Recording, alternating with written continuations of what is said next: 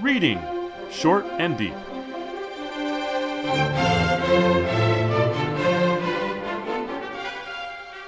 Hi, I'm Jesse, And I'm Eric. and today we're reading Short and Deep Travelers Far and Wee by Donald E. Westlake. Uh, first published in Science Fiction Stories, May 1960. This is a uncollected story. The only place to find it is in Science Fiction Stories, May 1960, and on the official Donald E. Westlake website, where they have uh, pictures of that scan. Um, and I guess I, I process, processed the PDF, um, but that's it. It's never been republished. Um, it's kind of a strange story, and I think that's why we'll, we need to talk about it after I ask you to read it for us, Eric. Well, that'll be my pleasure, Jesse. Thank you. Travelers, far and wee. Roger turned right on 8th Avenue from 14th Street and drove uptown. Phil was asleep in the seat on his right. Roger readjusted himself behind the wheel, cut between two cabs, barely missed a truck, gradually worked the car, this year's Oldsmobile, with the latest sanitary equipment, over to the left side of the road. 8th Avenue is one way uptown, and Roger drove along the farthest lane over to the left. The lights were staggered, and Roger pushed the car at just under 30 miles an hour, clicking across each intersection just as the lights snapped green. He turned left on 45th Street, across 9th Avenue, followed 45th Street down to, to the end, turned right, and drove up the ramp to the Parkway. He speeded up to 35 miles an hour and glanced over at Phil. The poor guy was still asleep. At 175th Street, Roger turned off and took the approach to the George Washington Bridge. He drove across the bridge, rolled the window down, dropped a 50 cent piece into the toll taker's hand. Rolling the window back up, he pulled out into the Jersey traffic. Roger appeared to be about 40. Since it was a chill October day, he wore a tailored herringbone tweed topcoat, a gray hat, and tan gloves. His face was full fleshed, but not puffy. He didn't wear glasses, and he looked like a successful businessman. Phil, asleep on the seat beside him, wore approximately the same clothing. Although his face had its own individuality, it gave the same impression as did Rogers. A man of means, an executive, a man who gives commands, a man of business and foresight, and a good income. Roger swooped the gray olds halfway round a clover leaf, swung gently and smoothly into a turnoff, barely touched the power brakes, and the car purringly decelerated as he drove into the tiny Jersey town. The bank was on the main road of town. Roger turned into the driveway and parked behind a car waiting by the drive-in teller's window. He took out checkbook and pen, wrote out a check to cash, and when his turn came, drove up to the window, rolled down the window at his side, and handed the check in to the teller. After a minute, the teller pushed a wad of greenbacks out at him. Roger took the money, tossed it carelessly on the seat between himself and Philip, rolled up the window, and drove around the modest brick bank building out to the street and turned back the way he had come. Another 50 cents to the man at the toll gate, and Roger drove the car swiftly back across the bridge. This time he took the local streets exit, turned north, drove until he came to the drive in restaurant. He parked before the neon coated, modernistic glassed in building and waited until the chilly girl car hop came over to take his order. He asked for a hamburger, a cup of coffee, apple pie with ice cream. The car hop went away, and Roger picked up the cash that had been lying on the seat, counted it, shoved it into the glove compartment with the rest of the money there, except for one $10 bill, and put that bill on top of the dashboard. He ate his meal, handed the $10 to the car hop, and said, Keep the change. He knew when he said it that it was a stupid thing to do, but he didn't really care. He backed out to the highway, leaving the car hop stunned behind him, and headed back toward the city. He glanced at his watch, almost 4:30. He had to get downtown soon. He drove down 9th Avenue, keeping to the left, turned onto 14th Street over to Lexington, turned uptown again, cutting off a cab that was coming the other way on 14th Street, and held traffic up for quite a while, during which he executed some complicated maneuvering, making a left turn onto 17th Street. At 17th and 5th, he had to stop for a red light. The light turned green, but he sat there daydreaming. A car behind him honked raucously, impatiently. Roger came to with a start, stalled the engine, got it going again, and turned right on Fifth. The honking had awakened Phil. He sat up, blinking, rubbing his eyes, and said, What time is it? Not quite five. I might as well stay awake then. Phil looked out at the traffic and the crowds of pedestrians. Pretty crowded, he said. Getting close to Christmas shopping rush, said Roger. That's true. That's going to be a real mess.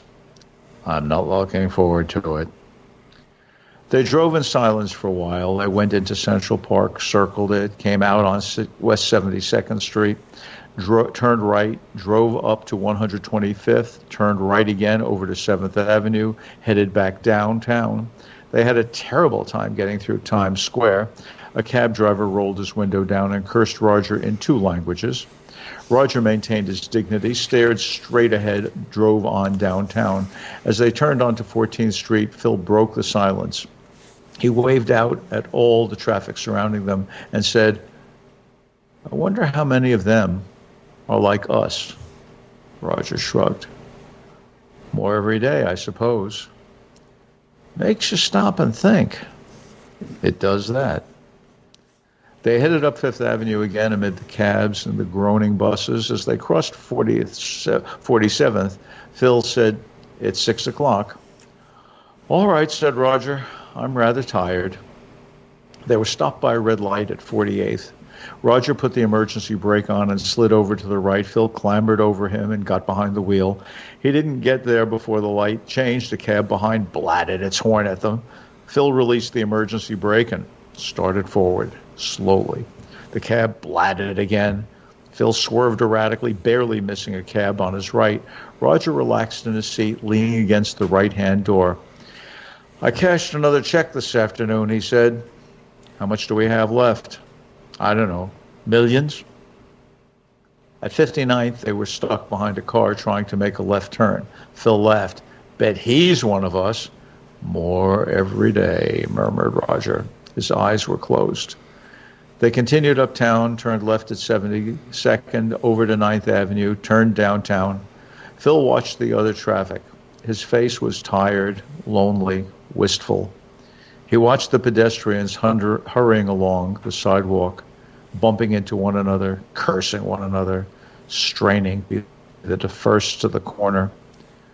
They crossed 59th Street just after the light changed. A cab slammed on its brakes. Phil looked in the rearview mirror, watched the cab cross the intersection.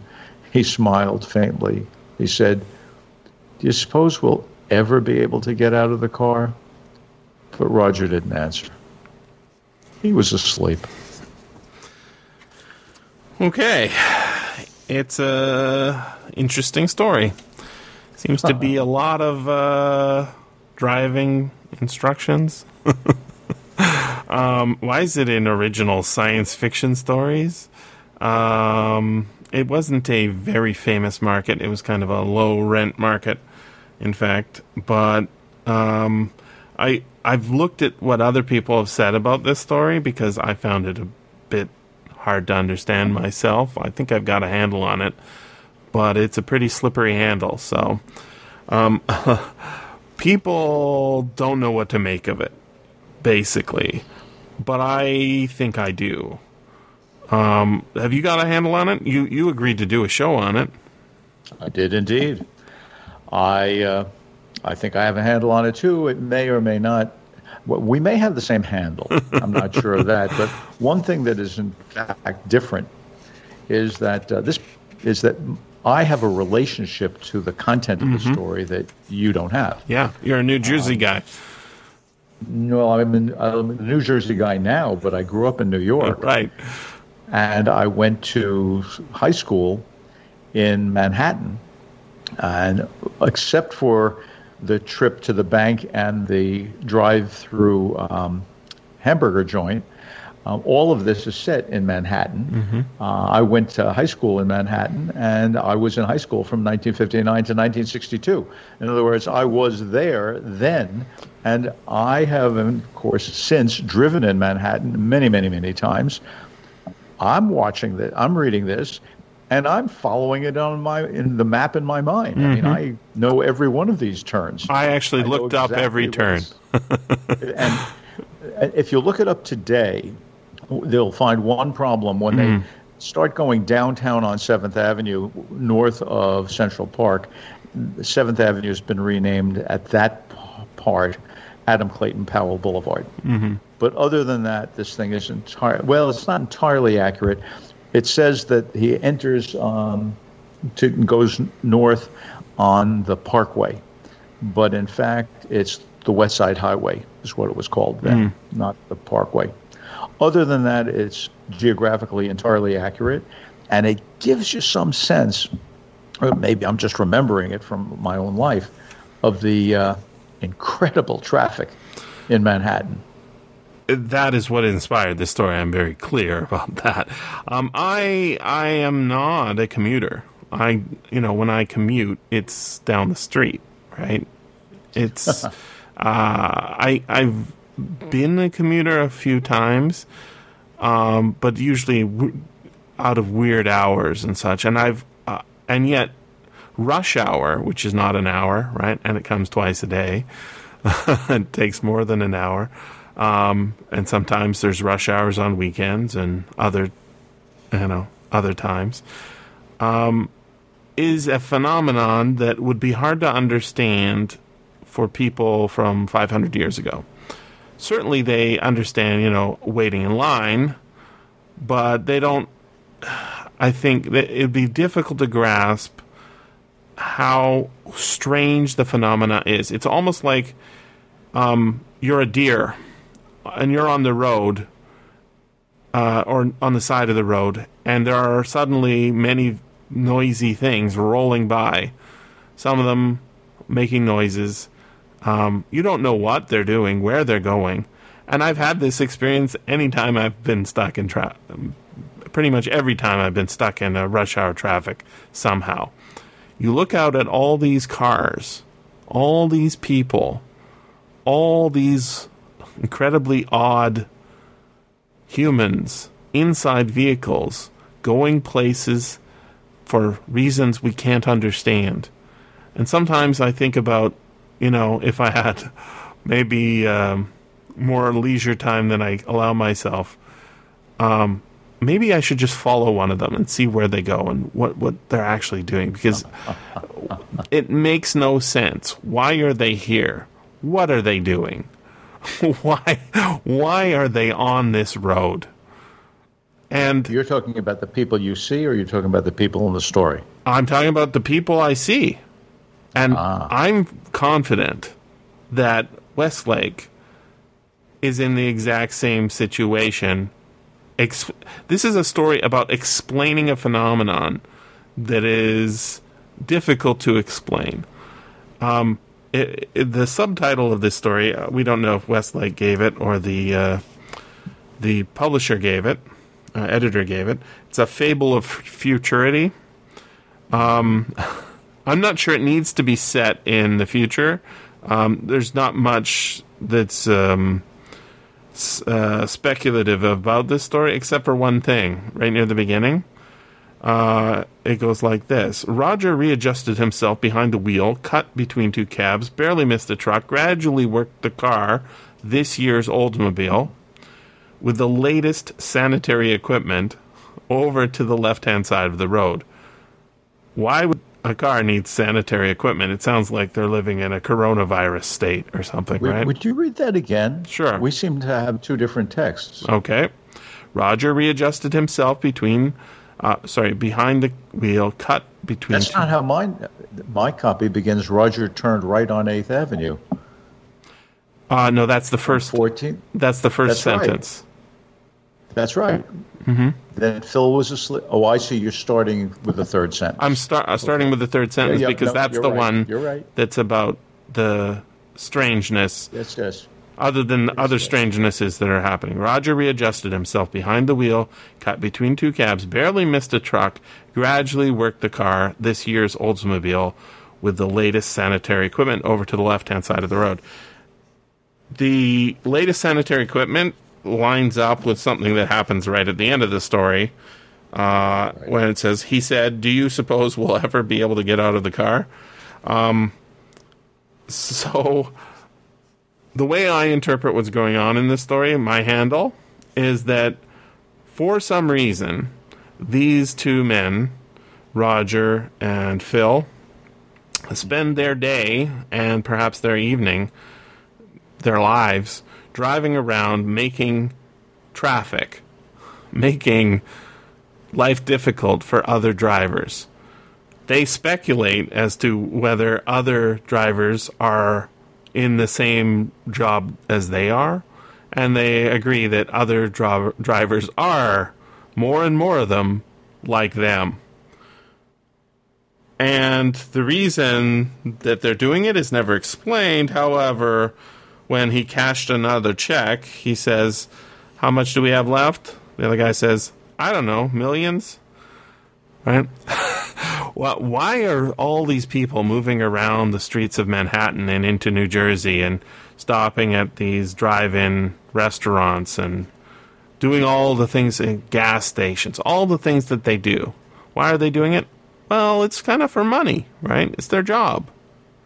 And that's what this these guys' job is is to make life difficult for all the other drivers on the road. This would explain it.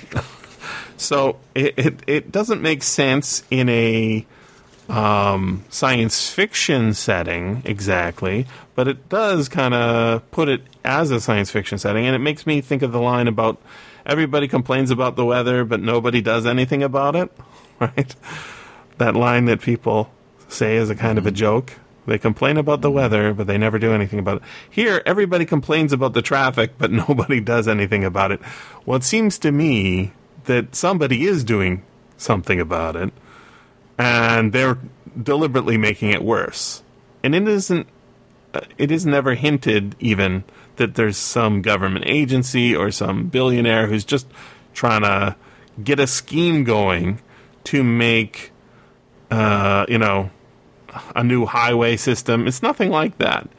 It's more like this is an analogy for our lives sitting in this traffic wondering who all these weirdos driving around in these cars, going all the places they are, causing us headache after headache. These guys, they do all the things that annoy other drivers, but they are very relaxed about it because they're professionals. Well, uh, that's that's a plausible reading. It's not quite the reading that I have. Um, in and, and let me suggest why mine is slightly different. I. I do agree that uh, they're making the traffic, and there's more and more traffic all the time. Mm-hmm. And I believe that this is a sort of uh, metaphoric warning about what modern urban life will become, where Manhattan in 1960 is the most densely populated place in the world, and New York is the most populous city in the world. There was a joke in those days, there were two that are relevant here. One was they finally figured out how to solve Manhattan's uh, traffic problem make all of the avenues one way, mm-hmm. north. Um, for those who are unaware of it, most of Manhattan is laid out in a grid structure where basically the avenues run north south and the streets run east west. And you can follow all of that around Central Park um, by following the directions in this, um, in this story. The other joke that's relevant here is a riddle. How do you find a parking place in Manhattan? Answer buy a parked car. Right.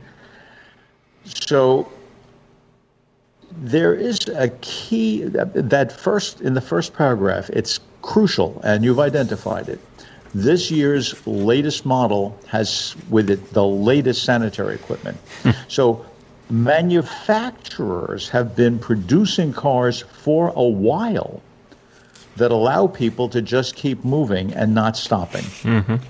Right? It's not just that these guys have built in stuff. They're not special. This is a growing situation for the mass market, for those who, in fact, have cars. Now, Oldsmobile is a high end car, but not the highest end car. If it's, it's a General Motors car, and of the different lines, Cadillac was the highest, Oldsmobile um, was just a little bit below. Mm-hmm. Um, now, so what we're seeing is solid businessmen, but they are not fabulously wealthy. How is it that they have all of this money? The answer that comes to my mind, since we know it's set in the future, is just as, as H.G. Wells understands in the opening pages of The Time Machine, while you can put your money in the bank and let it collect at interest. And presto, go into the future and you will be wealthy. The story is called Travelers Far and Wee. Mm-hmm. I think far in time, but wee in space. the other really crucial direction we have here is they had to get downtown quickly. Mm-hmm. Whatever is allowing them to live as people going into the future requires that they touch base, at least on a daily basis, mm-hmm. somewhere downtown, downtown Manhattan. And the fact is, we know that they are. This is the far future for them because we're told that Roger appeared to be about 40. And 40 is an interesting number, of course. It's the traditional number of death and rebirth. 40 days in the wilderness, 40 days for the flood, and so on. Uh, so what we have here is a sort of urban mobile myth. These guys cannot go far. Why do they go to Jersey to go to the bank? Why do they go north, meaning Westchester or perhaps the Bronx, um, in order to go to a hamburger joint? Because in Manhattan, with its dense population, there are no drive through banks and there are no drive through restaurants. Mm-hmm. So if these guys are going to get money and they're going to get food, they're going to have to go away. But they can't go far because their travel is wee. Mm-hmm. It is it's it's restricted. It seems to me that what we get here is people who have gotten what they wished for. It's not that they are professionals, but I mean they could be but they made they made a deal. You know, we're going to go off into the future, and we're going to see what it's like. And in that future, it turns out that their bank accounts have accumulated huge amounts of money, but the trade-off is that they can't really get very far from Manhattan. They're stuck there. it's it's almost as if it's a joke on the provincialism of New Yorkers. You know, you, your your commitment to the life that New York gives you is such that you really can't leave it. And if you have to leave it for money or food, you still have to get back. If you don't, the whole system collapses. Now, I would go a little bit further.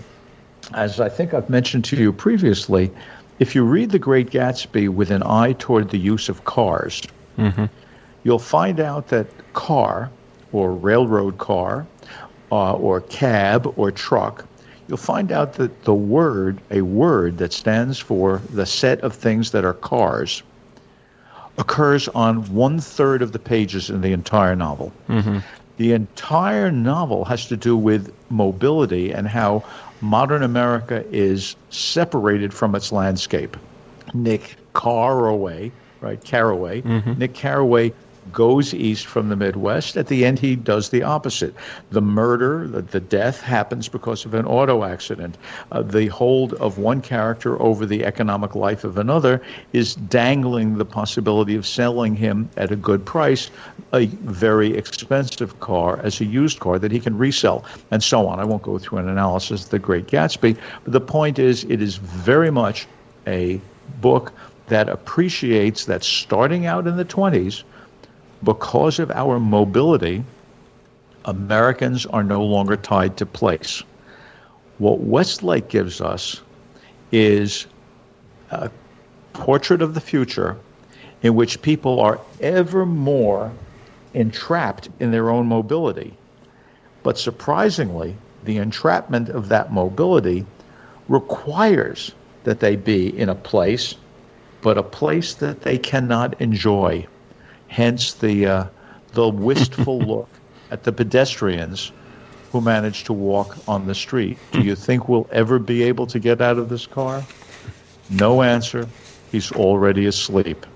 it's uh, it's a joke. It is the whole joke. thing is a joke, but it's a joke that's based on a beady look at what it means to be in an ever more mobile society. And and by the way, since we're talking Manhattan here, in 1960. Um, I should tell you that coming from Brooklyn to go to school in Manhattan, I actually changed trains at 8th Avenue and 14th Street um, to go cross town to get to my school. Um, I'm used to doing it all the time, and in fact, I was not alone. That is to say, more people, many more people, commuted, that is, got from home to work in Manhattan by subway than by car. So, what we're looking at, in a way, is the inevitable death of the automobile. Uh, but of course, once you get rid of the automobile, you can only go as far as the subway line allows you. So, the whole concept of urbanization is, I think, being examined here as having become distorted by the invention of modern means of transportation, which will get worse in the future, and we will have to deal with our own waste. Hence, take a crap in your Oldsmobile. The uh, title you brought up uh, again is uh, "Travelers Far and Wee." Um, I recognize that. Uh, I didn't know what I recognized it from, and I had to sort of do some thinking and some searching, and I eventually did. I think I tracked it down. It's actually a a play on the first line of Homer's The Odyssey. Uh, the Samuel Butler translation has it almost exactly here. Tell me, O muse, of that ingenious hero who traveled far and wide after he had sacked the famous town of Rome, uh, of Troy. So that far and wide, these are travelers who do not travel far and wide. They travel a very short dif- distance, right? And there is nothing less epic than the commute. There's nothing less epic. Um, it is a necessary drudge, especially in a vehicle. Uh, uh, if you're in a car, you know you're getting some exercise. In a vehicle, it's just a headache, and You're that in a car? You mean if you're walking on the street? It, yeah, if you're walking in, uh, on the street, it's exercise at least, right? You know, you get to smell the. You might bump into somebody you know. In a car, it's it's a headache. It is not something positive. So when on page 86 he says he glanced at his watch, almost 4:30. He had to get downtown soon, and then we get more of the what is the primary uh, scene of every paragraph of this story is moving somewhere, turning right, turning left, taking a turn here, you know, getting this car started again, just physically moving around Manhattan and into, into New Jersey. The whole point of that is when we get to where he needs to get to, what happens? Not quite five. right? Right. The honking had awakened Phil. He had to get downtown because that's when rush hour starts. I guess like- he has to. It's almost like a be. checkpoint, right? It, in order to, it's i i in order to explain, you know, why I drive. I've got a young son, let's say, and I have to explain to him why I have to leave the house early in the morning and come back late at night. I said, well, I have to drive downtown to keep food on the table. So the kid is imagining what I'm doing. Well, I go downtown. It's lots of traffic. I, he can see it, right? And then I get to that checkpoint, and then I come back, and suddenly, magically, food appears on the table. There, it's it's those checks that they're cashing that he's shoving into the into the uh, glove compartment. And the the other line that was really interesting to me is he gives the car hop uh, change from his meal. Now, I don't think they're very far into the future because uh, one $10 bill was put uh, on the dashboard. He says, keep the change. And then it says, he says, or the story says, he knew when he said it that it was a stupid thing to do, but he didn't really care. He backed out of the highway, leaving the car hop stunned behind him. Why is the car hop stunned? Because there was no tip? No, because it was a huge tip.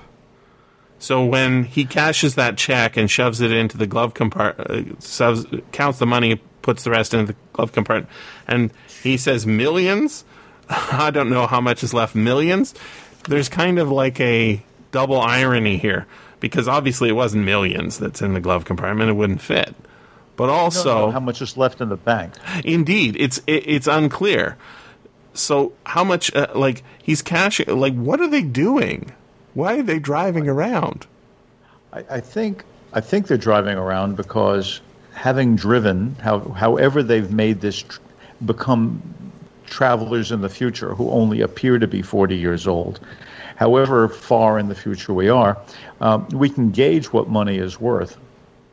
It takes 50 cents to get across the George Washington Bridge, and he buys just a hamburger and coffee and so on, just a single meal, mm-hmm. and says keep the change from ten dollars at a hamburger joint. Ten dollars is twenty times as much as the the uh, toll on the George Washington Bridge. To give you a point of comparison, these days all of the bridges and tunnels that go into Manhattan uh, charge in one direction only. That's to speed things up. Mm-hmm. So you know, the, the fare to get into Manhattan is really only half of what I'm about to tell you, or to get out. It's only half of. But in fact, the fare on the George Washington Bridge is now fifteen dollars. Mm-hmm. Right? One crossing, fifteen dollars, Of course, you can cross in the other direction for free. So seven and a half dollars. In other words, what was fifty cents is now seven and a half dollars. It's 15 times as much. It's as if he had paid $150 mm-hmm. today for a hamburger and said, keep the change. Why was it stupid? Because these people would then become suspicious objects of curiosity. Yes. And if cops pulled them over and made them get out of the car, they would die. they are, you know, it's like Charlie on the MTA right? Will he ever return? No, he'll never return. His fate is still unlearned. He may ride forever beneath the streets of Boston, um, right? He, they cannot stop moving. They must stay in the car. They cannot do anything that will get someone to force them out. That's why paying $150 for a hamburger meal is foolish. Mm-hmm. It seems to me. I don't think. I mean, as I say, I, I read it slightly differently than you do. Um, you think that they are, this is their job. I think not because they can't stop at Christmas either. No. Nope. In fact, they know Christmas. They're not looking terrible. forward to it. I th- right. I think they have just sort of modulated from people who once commuted to somehow being in this time shifting thing, and they go on forever. And that's the future of America's mobile society. Manhattan first, tomorrow the world. So the uh, the definition of a fable uh, that I'm I'm looking at says a short story, typically with animals as characters, conveying a moral. What is the moral of this story? I think the moral of the story is get out and walk. Don't let yourself go into an unknown future. Die, right? I, I, I think it's saying don't be trapped. You know, in 1966, which is not too far from, from this time, I think it was 66, Jacques Ellul has that book, which in English is called The Technological Man, in which he points out that we become like our machines, right? It's not that the, the, the trains run on time. Mm. The trains made us run on time. We have to be there for the 818 from, you know, from Greenwich to get into Manhattan for our 9 o'clock office. The trains make us run on time. The cars make the people into commuters. And what this, uh, I think, is suggesting a little bit like uh, Ray Bradbury's The Pedestrian, is that maybe it's better to get out and be on the sidewalk and stop all this incessant auto culture. Um, but, you know, figuring out the meaning of a fable is itself a whole other discussion, which is why when you read a story like this, there's always more to say. Thanks very much for listening. And remember, you can always freely access the materials discussed on these podcasts by going to sffaudio.com and clicking on the link for Reading Short and Deep. If you enjoyed this podcast, consider becoming a patron at patreon.com forward slash SFF Audio.